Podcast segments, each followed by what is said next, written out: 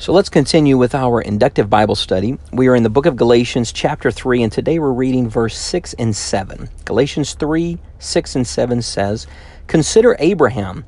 He believed God, and it was credited to him as righteousness.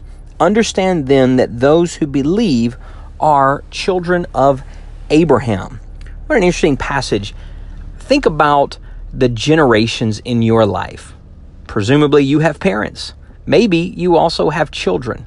And you know, we, we tend to produce uh, biologically uh, generations, children like ourselves. We are not all that far unlike our parents. You know, maybe as teenagers, we don't want to be. We grow up saying, I'll never be like my mom and dad. I'll never do the things that they did.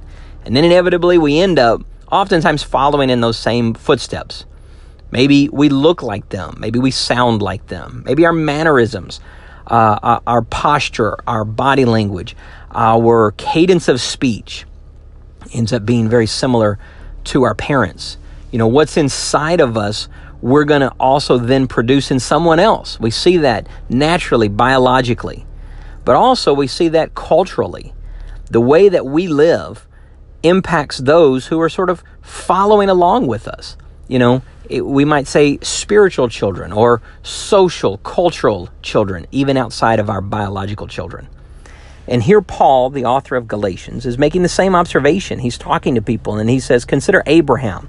The culture viewed Abraham as such a high ranking patriarchal figure. And he says, Consider this high ranking patriarchal figure. Following his example, he believed God, and that was credited to him as righteousness all through the book of Galatians, Paul is making the argument that people are justified, that they're saved, that they're brought into right relationship with God through faith, not through their works, not through their actions, not through their deeds. In other words, there's nothing that you or I or anybody else can do to, by our actions, earn the justification, earn the favor of God but that it is given through our faith.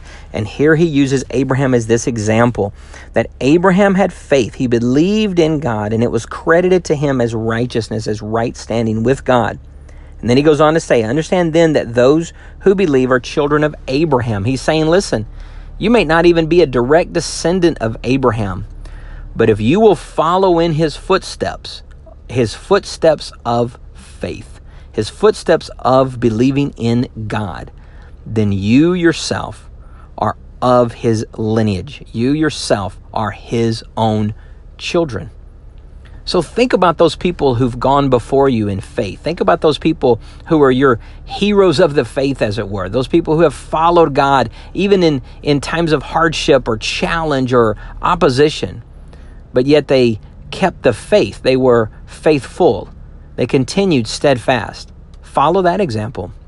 And today, think about what is the example that you're leaving for those following you? Are you living a lifestyle? Are you following God faithfully? Are you following Him with your faith, believing in what He says? Or are you simply trying to earn your way to heaven? Hopefully, your life is full of faith, and hopefully, that faith even marks behavior. But more than anything else, that your life is full of faith because there are those coming behind you are they duplicating what's in your life?